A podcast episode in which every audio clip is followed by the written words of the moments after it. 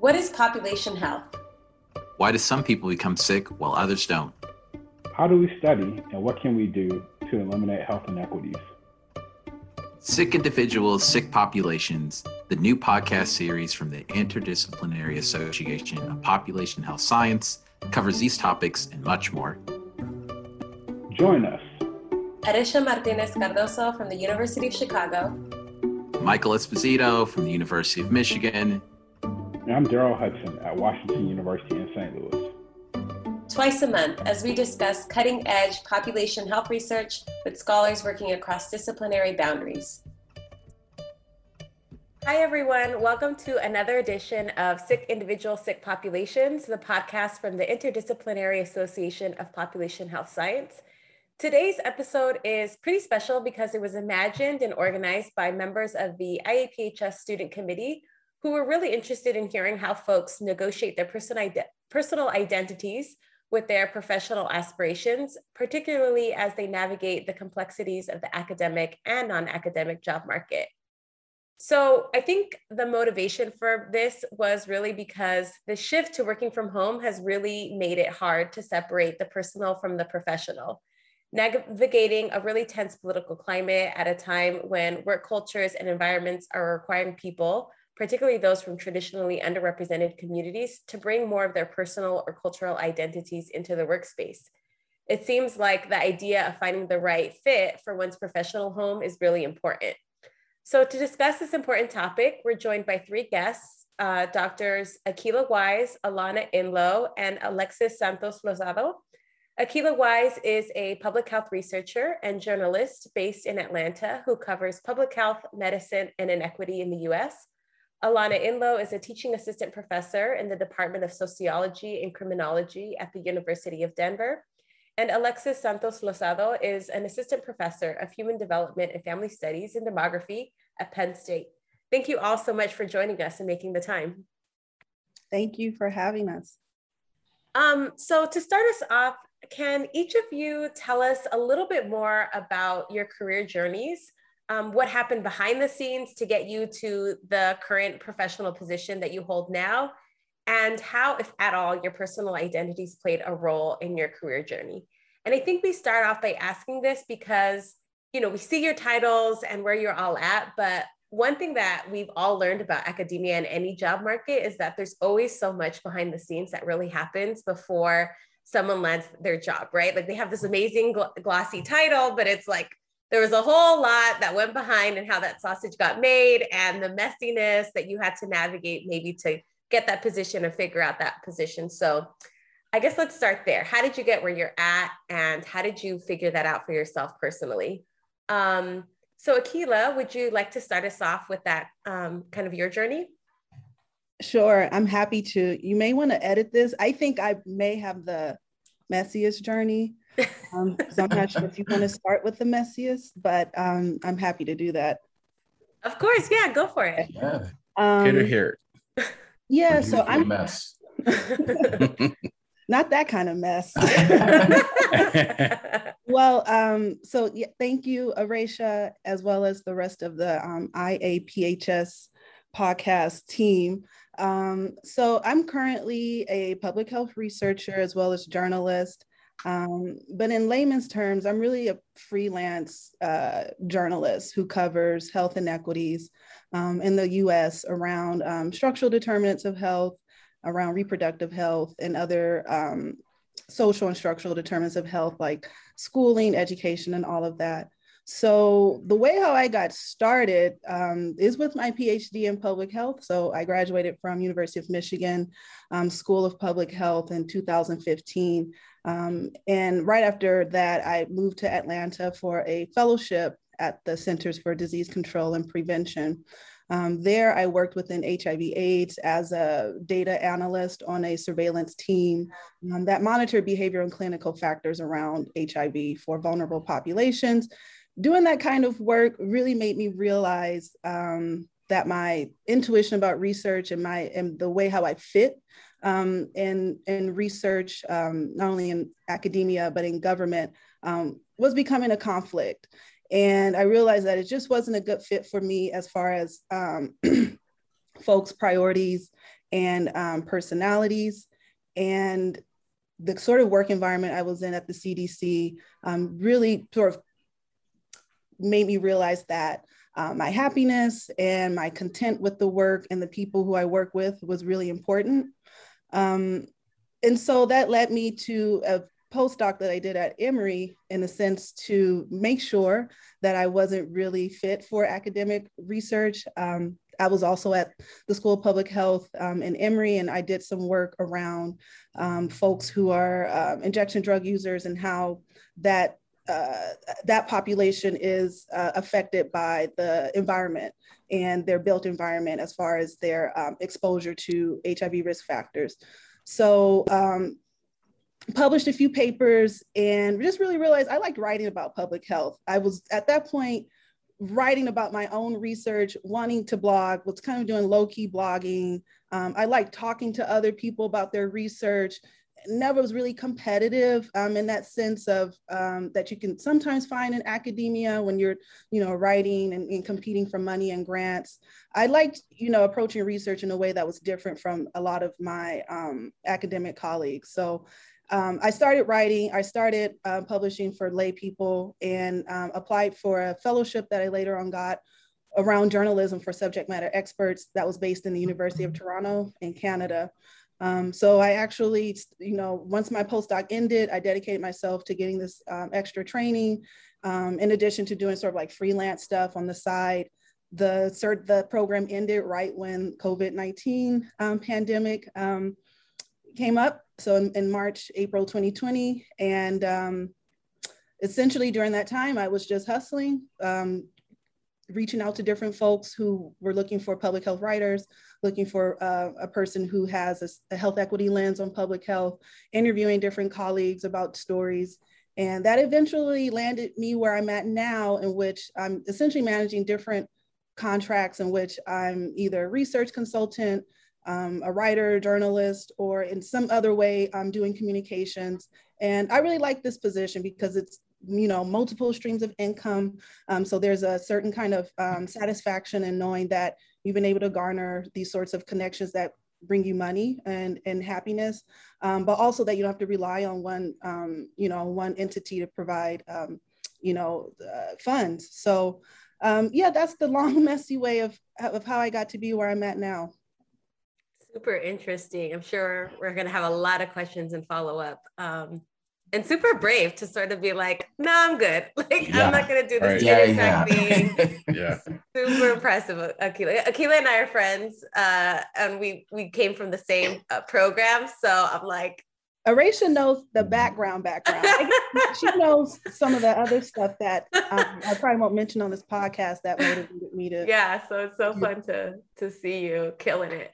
Um, does that mean that you're the like corporate stooge at that? Yeah, like, you know, I okay, sold yeah. my soul to yeah, the academic. No, not corporate. No, I haven't sold my. The whole reason I didn't want to do academia, I didn't want to sell my soul. Fair enough. Yeah. um. Okay, but to get back, let's see. Um. How about uh, Alana? Do you want to give us your backstory and how you got where you're at now? Yeah, sure. Um, can you hear me? Okay. Mm-hmm. mm-hmm. Okay. Um yeah, first of all, thank you all for having me and for um, doing this podcast. I think it's a, a really cool um, kind of artistic academic endeavor. Um, yeah, so currently um, I'm in my first year as a teaching assistant professor at University of Denver in the sociology and criminology department. Um, I had a pretty traditional route into academia and um, into this job, I would say. Um, I became interested in research as an undergrad, um, and I was fortunate enough to have professors who were um, willing to allow their undergrad students to work with them um, on their research and things like that. So I was able to do that. And then right after undergrad, I went to grad school at Washington State University where I got my PhD. Um, and there, um, I started out not really knowing what I was doing, um, as most of us do, I think. Right. Um, I knew I liked research. I knew I liked um, learning. And so that's why I continued on. Um, but once I got there, I started to realize that I liked interacting with students and teaching more than I liked uh, research, as important as it, as research is. And I really enjoyed um, working with undergraduates on their own research projects, mm. um, which I had the opportunity to do a few times um, as a grad student. Um, and so that mentoring aspect um, kind of helped me realize that I wanted to teach, um, focus on teaching. And then um, also throughout grad school, I became involved in several community organizations, um, the Community Action Center in the town I was living in during grad school. And then um, I became involved in some activist organizations, including uh, Democratic Socialists of America. And through that, I, you know, interacted with a lot of different community partners, a lot of different organizations, and I started realizing that um, public sociology was also a huge part of what I wanted to end up doing. So when it was time to go on the job market, um, I went on the job market during the pandemic. It was terrible, and you know there wasn't that much out there. Um, but luckily, this job popped up, and it was like the perfect mix between teaching. Um, they really value um, interaction with the community and activist work. I knew I didn't want to be somewhere that um, wouldn't allow me to be an activist and wouldn't allow me to work with the community. And so I was really looking for somewhere that would allow for community interaction. Um, and this job fit that bill perfectly. Um, so yeah, I was lucky enough to get an interview and all that and, and got here. Um, but yeah, I think for the most part, a lot of my journey was pretty traditional in the academic sense from going from like one institution to the other.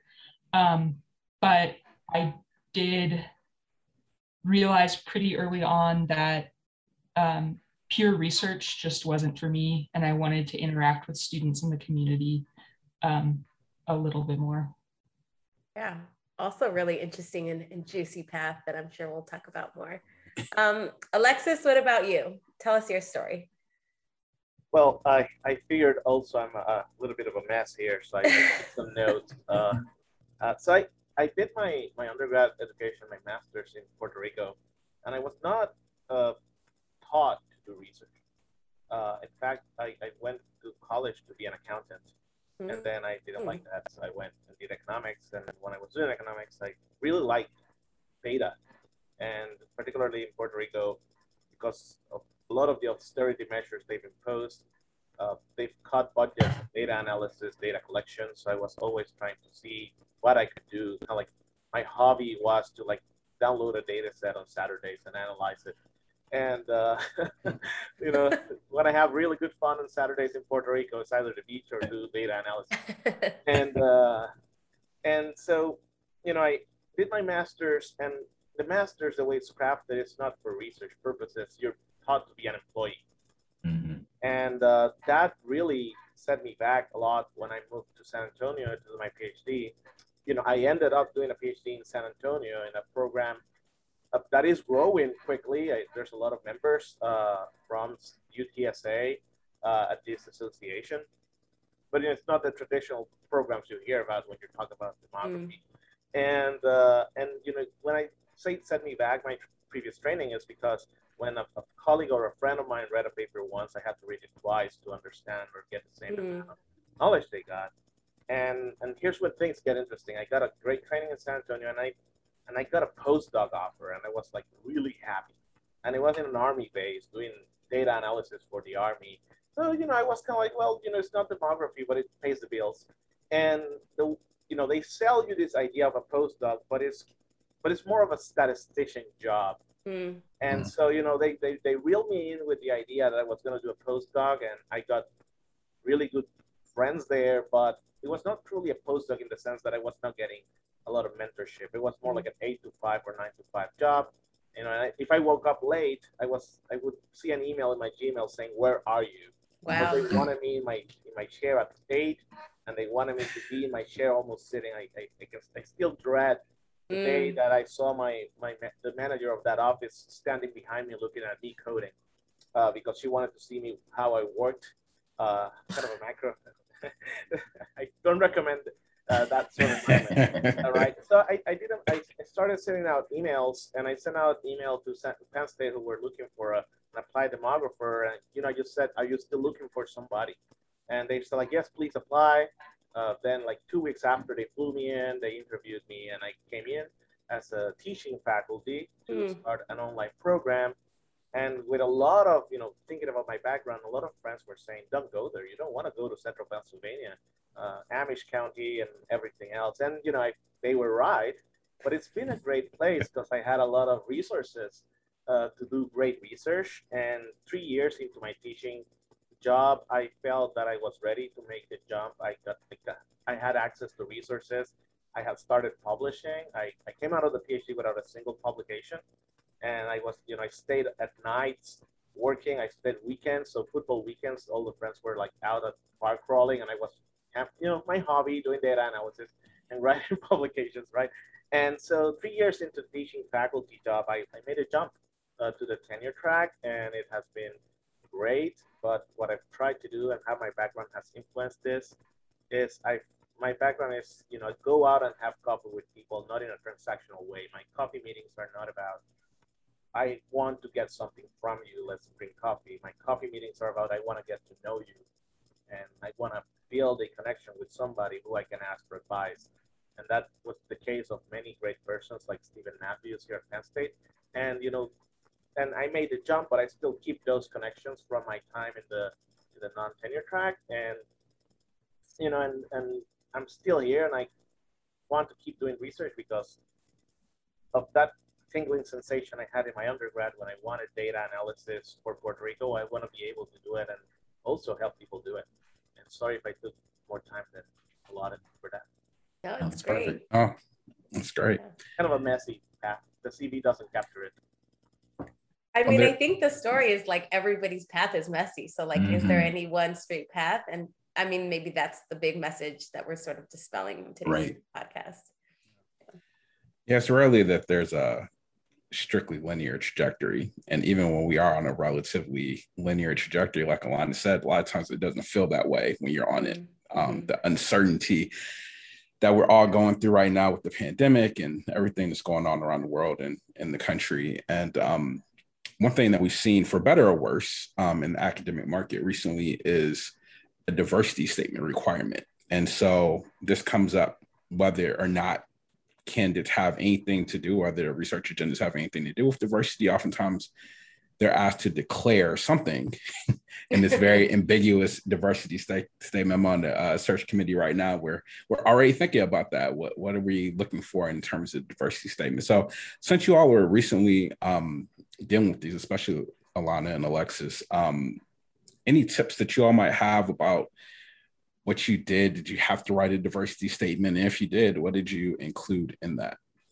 when I started writing the diversity statement, um, again, I knew that I only wanted to get a job at an academic institution if they were going to um, uh, like celebrate the activist side of things and the, um, you know, I didn't want to be somewhere that was going to uh, dampen that. So um, I decided in the diversity statement to be really straightforward and um, I didn't really hold back.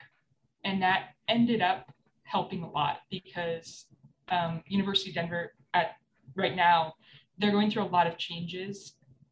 Um, they're they're um, they're working really hard on their diversity inclusion program and department and um, um, things like that. So I decided to be really straightforward. Um, I talked a lot about um, academia as a white supremacist institution and how, um, you know, it it's not it wasn't built uh, for anyone but white men, and um, and so it's still exists that way. And so there's a lot of gatekeeping and, and all of that. And as a educator and a mentor and a teacher, I wanted to help break down those barriers from the inside. Um, and the search committee ended up really valuing those statements. Um, and, you know, I did debate on whether I was mm. being too forward. Um, but I didn't want to sacrifice that um, because as a sociologist, it's really important to me to point out the power structures and the hierarchies and the uh, marginalizations um, and inequalities within academia and with and outside of academia. But um, yeah, that's what mine looked like. I guess um, I also discussed my own kind of um, existence within academia and grad school and the hardships that I had gone through. I'm non-binary and um, I don't always present the way people expect me to. Um, and so I had gone through a lot of weird circumstances throughout grad school that um, set me back quite a bit um, in terms of my timeline and made me question whether I wanted to continue within academia. Um, and so I put, I, I created a section within the diversity statement to include that sort of thing um, about kind of my own lived experience. Um, so yeah. yeah. Thanks for sharing. Yeah, I think it's really important to to have that disruption from within. Oftentimes, um, people get into positions where they could um, make a change, and that quote unquote boundary work, um, that gatekeeping that you mentioned, becomes an impediment. So people prefer to stick with the, the way things are or mm. they prefer to stick with the networks that they know so um, that's really important for you coming in and, and it's great that you're at an institution that values that that type of work um, alexis any any uh, perspectives that you might have to share uh, yes but i actually wanted to say something about the comment you just made uh, if i can mm-hmm. Uh, you, you talk about this this I, I being on this, this, this world of academia, it is really interesting the way diversity is thought about because, you know, I'm, I'm Latino, I'm Puerto Rican. And for me, it is a little bit frustrating when you come up with ideas to help diversify or where you want to push an idea forward. And oftentimes they tell you, oh, you're still junior faculty. It's like, mm-hmm. you know, like, take it easy. There's like, yeah. you, you have to do this later. Right. right? And for mm. me, it's always frustrating. So to hear Alana say that, you know, that she just said who she was and she put it out there and she was embraced and welcomed in an area, it's, it's kind of refreshing. I, I, you know, because I, I got a little bit of pushback in some ideas about, you know, I want to bring some Puerto Rican students to come and bring them here and mentor them for summer research.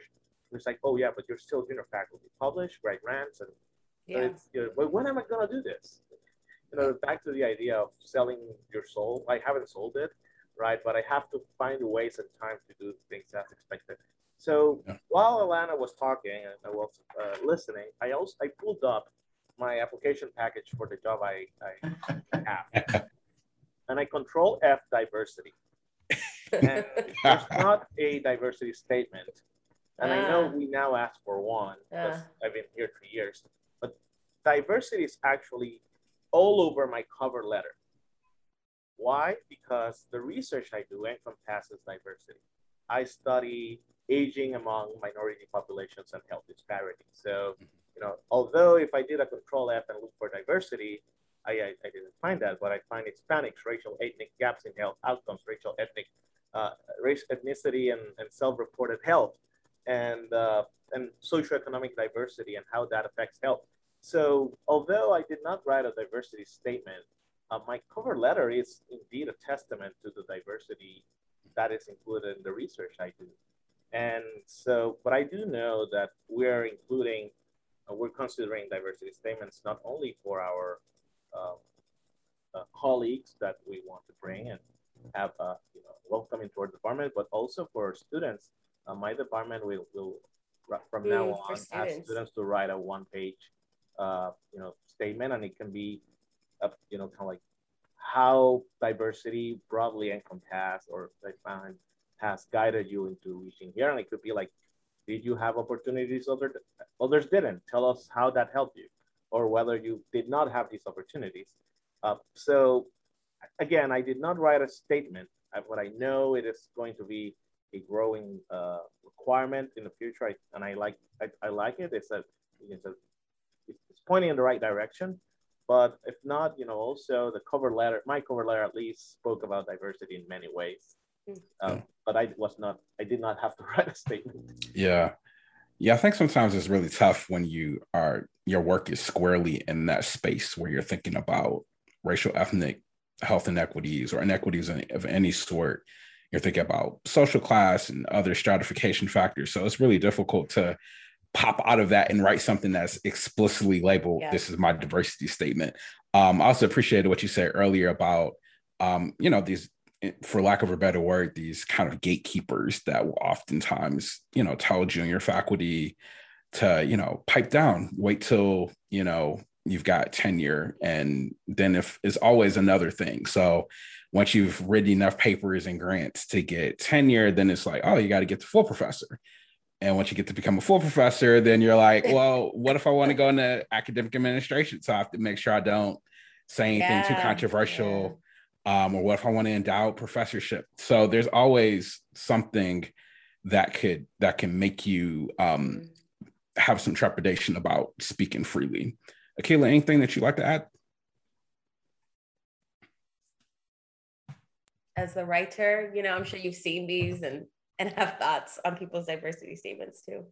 Well, I I haven't um, seen them. I did apply for an academic position earlier this year with the University of Toronto, and this was a sort of hybrid researcher slash administrator position, but it was solely about diversity and how to diversify their um, school of public health, but in a sense of raising the profile of their research on anti-Black racism um, as part of an initiative. So sort of like what Alexis mentioned, you know, the work that I do and who I am, I guess for lack of better words, is a diversity statement.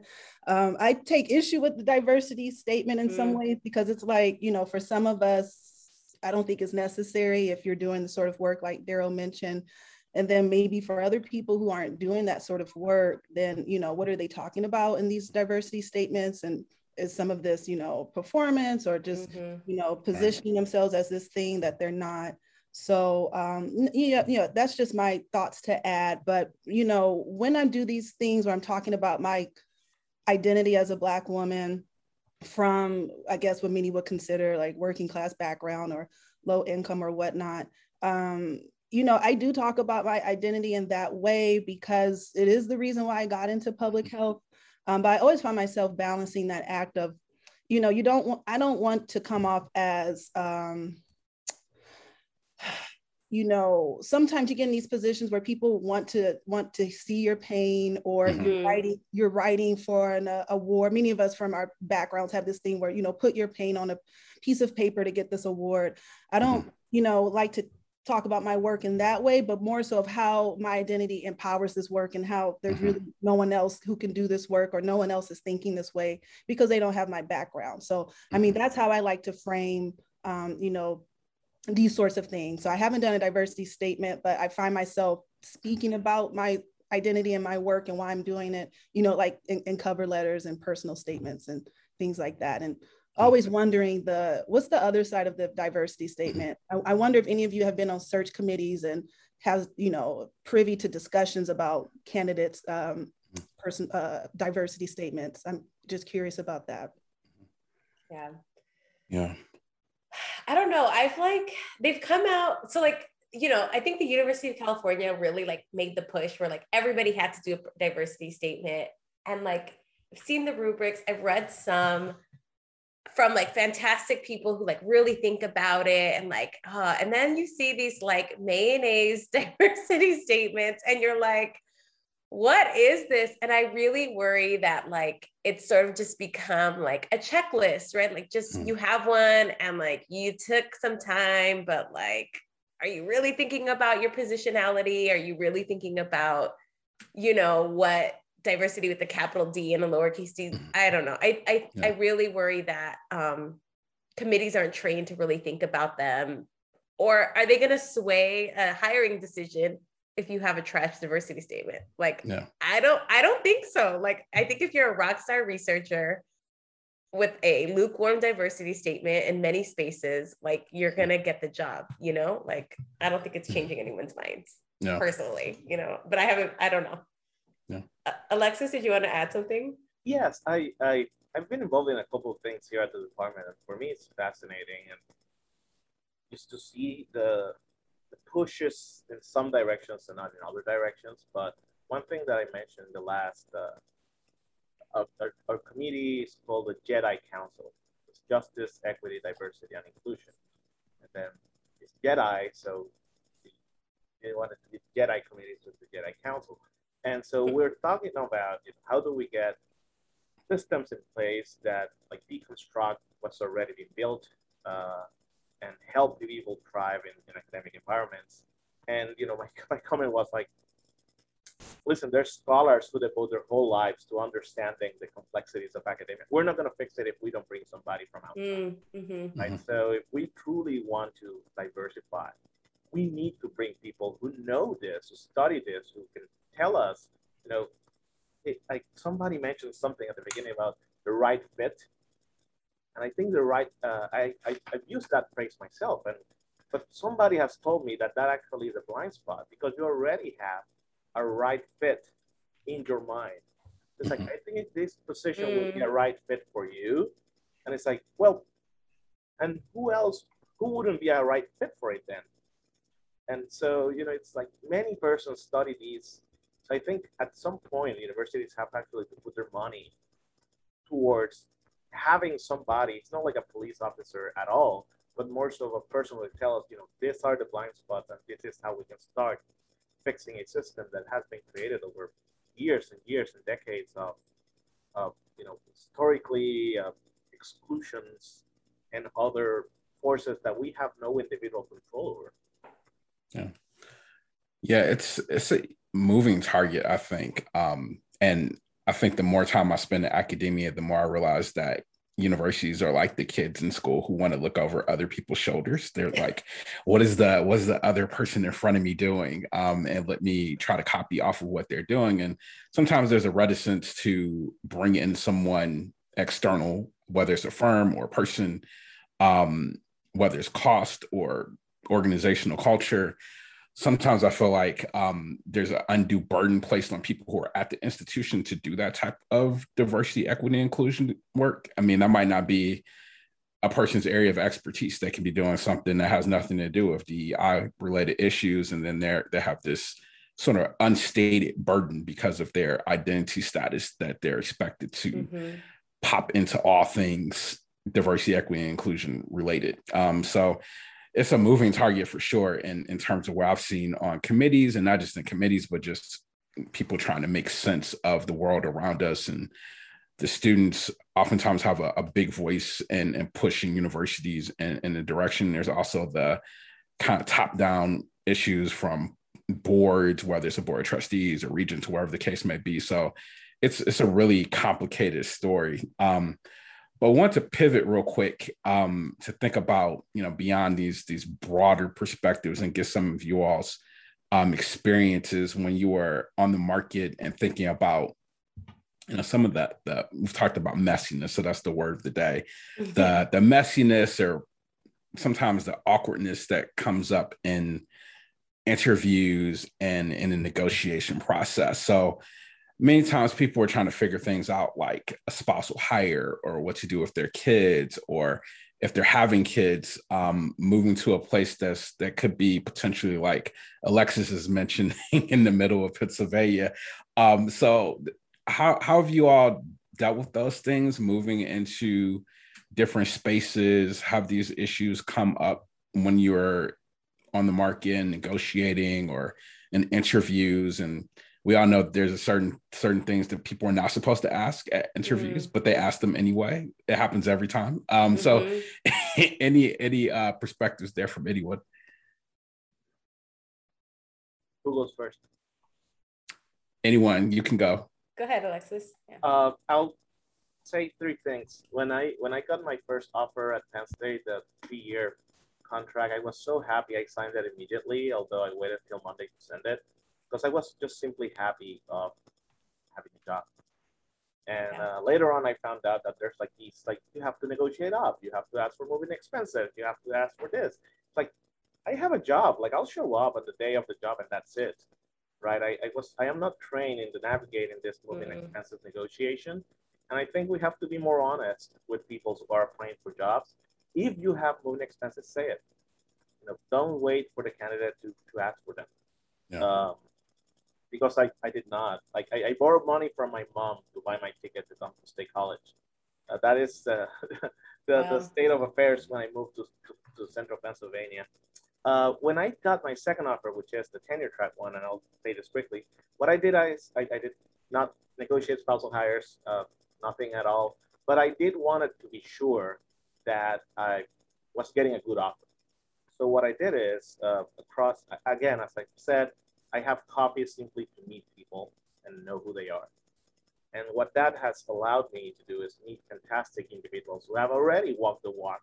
So like I sent an email to somebody, uh, I think Alana, he's a colleague of yours in your department. Uh, his name is Adam Lippert. And I told Adam. Uh, oh, I know Adam. Uh-huh. Yeah. so I told Adam, Adam, I just got an offer and he got extremely excited. So after he, you know, he lost the excitement, I'm like, okay, can we talk please? I need to know if this is a good offer. So he was the only person I shared my offer letter with, I think. And uh, and I also met people. So he, you know, I asked like, are these like buyouts enough? Are this salary is this salary enough? Is there anything I'm missing here that I may need down the road? Because he, he's already you know, a couple of years ahead of me, right? And but I also spoke with a lot of colleagues in sociology, and I was moving away from sociology, where I could like go and talk. I think Molly Martin was one person, Stephen mm-hmm. Matthews, you know, people who are also members of this association. And, you know, they provide uh, advice in, in many ways. But for me, it was more about being able to have a network to ask people mm-hmm. about it. Because I did not have a, you know, family network. My mom is a nurse. My father is out of the picture. So it's like I did not have a, a and then in my old previous institutions like University of Puerto Rico, etc., I did not have like a, a mentor that had negotiated this. Mm. So like I, I branched mm-hmm. out through like professional networks that I made over a couple of participation conferences and years of being at Penn State and, and meeting these persons, so I could, so they could help me make a good decision. So it's a very complicated. Um, again, it's it's all messy. yeah. Yeah, yeah, but I think I, I will underscore what you said there. It's critical to have a network, and so any student that's listening to this, um, oftentimes people don't share anything about their offer and salary, and not just salary, but all the things that will make you successful. So I, I always ask candidates that come in on the job market, um, what do you think will make you successful? And a lot of them have never been asked that question before. And so it kind of throws them off guard, but it gets them to thinking about what is it in terms of teaching buyout, was it in terms of research startup funds, et cetera, that they need to to fit their mold of success. So I think that's critical is being able to to talk to people in your network and get a sense of what and having some diversity in that network too. Um, going back to our other buzzword for today, diversity.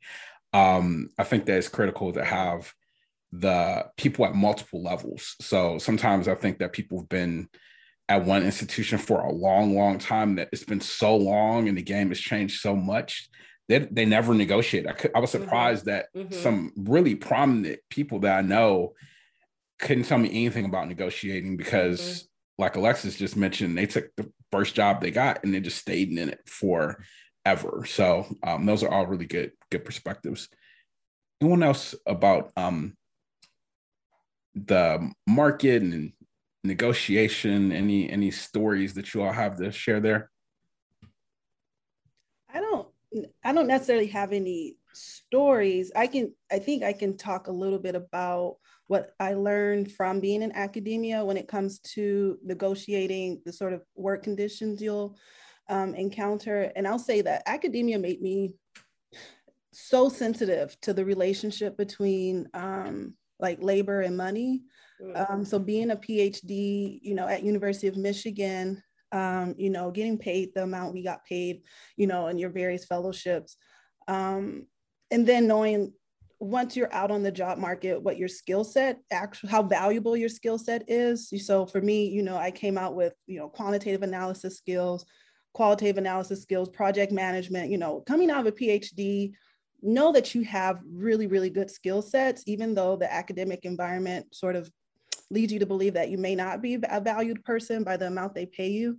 So for me, thanks to that and other resources that were at the University of Michigan, mainly the Center for um, Education of Women, CEW, I learned that negotiation was pretty important coming out of the um, academic, um, coming out of your PhD. So that's something I always thought to, you know, negotiate when I can. It can be awkward, but I think it helps to remember that um, these are institutions with a lot of money. And mm-hmm. at, at, the end of the day, they don't want to go through the interview process again. So if you're at the point where you're negotiating, you know, do what you can to see how much money you can get. What one of my contracts I have now, um, I did that. So I did, you know, how much more money can I get? You know, is there room to bump this up to, you know, this amount? Um, and also knowing the range of the salary, you know, the range of uh, the maximum, and, and, and again, valuing yourself. Um, I think being out of academia for me helped uh, give me perspective on the skill sets I have and to see they're really valuable. And I should negotiate, you know, um, when I can. And also being freelance was another lesson between yeah. labor and and, um, and compensation and that it's just expected you know. As a freelance journalist people are going to try to undercut you and it's up to you to stand up for yourself and say this is where i'm valued and either they can they can you know rise up to the conversation uh, the rise up to the mantle or you you know you leave.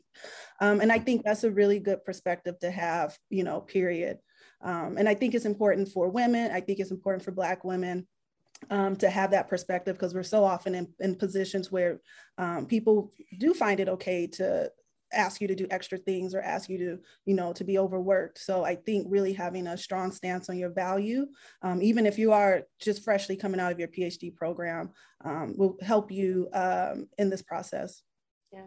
Alana how about you? Anything that came up that you had to sort of tiptoe? Yeah so I guess um, I should start off with um, I was really privileged in the negotiation process. I don't have kids, I don't have a spouse, I'm white. Like, there's all of these privileges that are surrounding me in the negotiation process. Um, but I didn't know what I was doing. My parents aren't academics.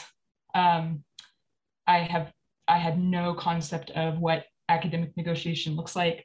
Fortunately, I did do have a really good mentor. My dissertation chair was um, and still is a huge source of help for me. Um, so she kind of coached me through that process. Um, one thing that like I didn't initially think of, but I'm really glad I asked for was moving costs because I'm a poor like I was a poor grad student. I didn't have money to move um, and so the moving costs were, I mean, otherwise, I don't know how I would have gotten here. Yeah. Like, I really don't know how I would have gotten here. Um, so that was a huge part asking for moving costs. Um, and then, you know, um, yeah, I didn't have those other extra parts of my life that I had to negotiate for. Um, so I think I was really privileged in a sense. Um, but there were also things that I just didn't even know to ask for. Um, so it is really, really important to talk to people who've been through it before, definitely. Yeah. And, and if I could say something, I think this association through the mentorship program is trying to fill that void, right? Building a, a relation with a mentor that is not necessarily at your own institution, but somebody you can have more informal talks. And that is something I've, I've learned. It's like not only have your dissertation chair or somebody in your department, but always get somebody from elsewhere who could be like a sounding board. Yeah. And so, you know, these associations are already filling an important gap that some of us have faced by having a mentorship program. I hope students who are participating are doing well. Yeah. And I found like I didn't have a great mentorship structure when I was finishing, but I found that people were really excited to talk about your job offer, right? Like it's like one of the funnest parts of the job because like oh it's successful. You get to like it's stressful but it's like you know people are excited to talk about you know what can you think about? And i mean i was really scared to negotiate but i did it anyway. And i, I was like negotiating trying to negotiate everything to the point where my boss was like okay like this is a good offer but um, I was really worried about my tone. So I would have people like read my email and be like, is this okay to send? And they would sort of word sleuth it for me. Um, yeah, yeah. Um, also, the professors in. People have very different opinions about that resource, but the professor is in has really good like email templates for like how to ask for things as a plug.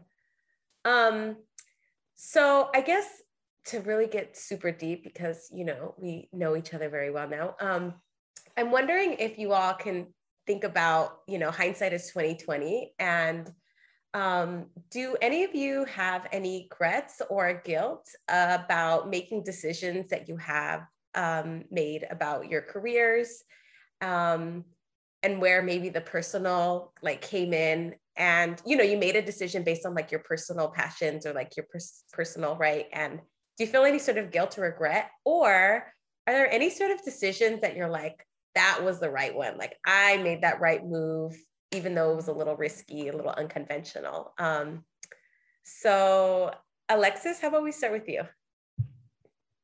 Right, I'll try to keep it short.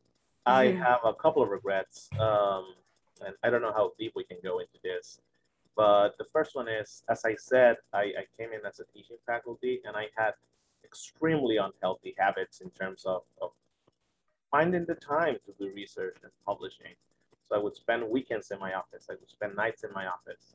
And uh, that now that I have a little bit more free time, I don't know what to do with my free time. Like I mm. have to go back and look like, like Yu-Gi-Oh cards and Legos and, and, listening to music. And because I've lost most of my personal uh, hobbies, uh, I lost them and it's it's been very difficult to re rekindle those flames. Uh, so I would say please have work-life balance, and this is something I'm also doing uh, myself with my students. I don't send emails to them on weekends. If mm. I write an email to them on the weekend, I schedule it to be sent on Monday morning. Mm. Uh, and if they send me an email on the weekend, I'm like, what are you doing sending me emails at this time? like you should be right. And I always make, what do you do in the weekend? How? Because I don't want them to do the same mistakes I, I did. Mm. Uh, and the other one, um, it's, it's, it's, it's kind of a complicated thing uh, to, to discuss so quickly, but I relied too much on alcohol. Oh, and it, yeah. And it was, uh, I haven't drank in a year and a half now, uh, but I, I allowed uh, social interactions to be dependent totally on what was available after I mm-hmm. spent hours and hours working at the office. And those were usually bars. So I spent a, a, an absurd amount of time at bars and drinking, and to the point it started eroding uh, my own academic progress and success. I would miss committee meetings. I would have a lot of problems. Uh, you know, they would be like flies that you need to swap out. But you know, at the, at the end of the day, they start accumulating, yeah. and people worry, and they don't tell you, but they're worried. mm. And so, you know, I made a decision to stop drinking. So I would say, you know, work-life balance and also uh, responsible drinking. Taking care of yourself. Yeah. Yeah. yeah. Thank yeah, you thanks. for sharing that, Alexis. Yeah. Thank you. Akilah, how about you? I'm sitting here like scribbling down my regret. I, I, don't have many regrets. Um, and I do have one, you know, decision I'm glad I made. But I think the one regret is not um, speaking up earlier and louder about the type of mentorship I was receiving in my PhD program. Um, mm. As a black woman whose parent neither neither of my parents even graduated college. So i didn't quite so going into the phd program i didn't know what to do. You know i didn't have the sort of tool set of navigating um, an institution like university of michigan um, even though i had you know previously i did my master's at ucla and i did my undergrad at stanford I, that still didn't give me the sort of preparation for navigating a system mm-hmm. like University of Michigan's PhD um, and knowing about power dynamics and just when something wasn't good, a good mentor or someone wasn't a good mentor. So I do regret not speaking up um, about that because it could have just changed my trajectory, you know, dramatically. So, you know, I don't know. Maybe I would have been an academic if mm-hmm. I had mm-hmm. gotten a certain type of mentorship, or maybe I would have wound up right where I'm at. But um, so it's a, it's like a baby regret because I'm still happy where I am. Um, but it's been some struggle, literally the past five years about you know what was going on with that. Um, and, and, of course, the, the best decision I think I've made was to um, step out of academia and trust myself and trust um, the uh, belief I had in myself to create my own path and, you know, do what makes me um, happy while, you know, paying the bills and fulfilling my passions. I'm always, always been a writer, love writing. And so I've, I'm pretty um, satisfied, at least for now, in the way I've been able to um, meld that passion with um, my public health training. Alana, how about you? Um, yeah, so I regret going on the job market during the pandemic. No, um, mm. I couldn't really help that, but you know, timing just worked out like it did. And um, but I do regret letting my mental health and physical health slide as much as I did. Mm. Um, I really put off caring for myself um, and focused instead on, I mean, you know, like being on the job market is like a full-time job. So you're doing that, you're finishing your dissertation. I was also teaching mm. and all of that took priority over everything else in my life. So, you know, stuff happening back home, stuff happening in my personal relationships, all of that sort of stuff. And then with my own mental health, I wish I would have taken a step back and reconsidered how I was living, really. Um, so that I think if I really would have worked on that part, the health aspect, mental and physical health aspect, um, I think I would have been a lot happier through the whole process. Um, the other thing I have a regret about is during my graduate career, um, you know, you feel like you can't say certain things or do certain things because you're a grad student and you don't want to lose funding or you don't want to get punished somehow. Um, but looking back, I feel like I would have been okay had I spoken up about things. Um, and I did try to fight against some things, but I think I should have done more, especially for uh, fighting with and alongside the uh, grad students of color in our department um, and in our school. I, you know, went to grad school in Eastern Washington. It's not a great place for people of color. Um, and I think I could have done a lot more um, and I still would have been fine. I still would have gotten a job. I like nobody would have taken away my funding. I would have been fine. Um, and so I do think, you know, that's a big regret I have is not doing more.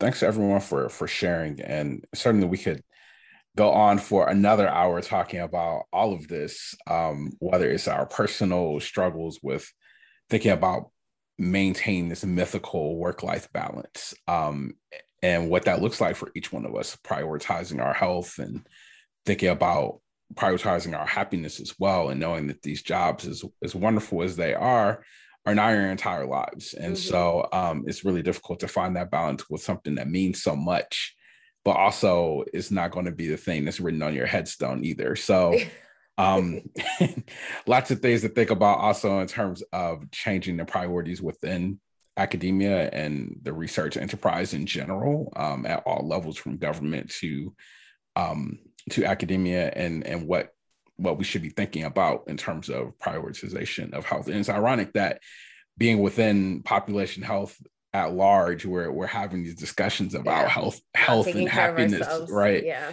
yeah, right. Um, but we really appreciate all of you all for making time and space for us today and sharing your perspective with our our listeners and um, hearing your journeys through the job market and all that. So this has been really fun for us. And to our listeners who haven't heard already, IAPHS is sad tear going virtual again this year. Um, so we're sorry that we won't be able to see you all in person, but we're really confident that we will have a great confer- conference nonetheless, and really excited about the lineup of speakers that we have, as well as the theme that that will be happening. So thanks for joining us, and we'll catch you all on the next episode. Thanks all.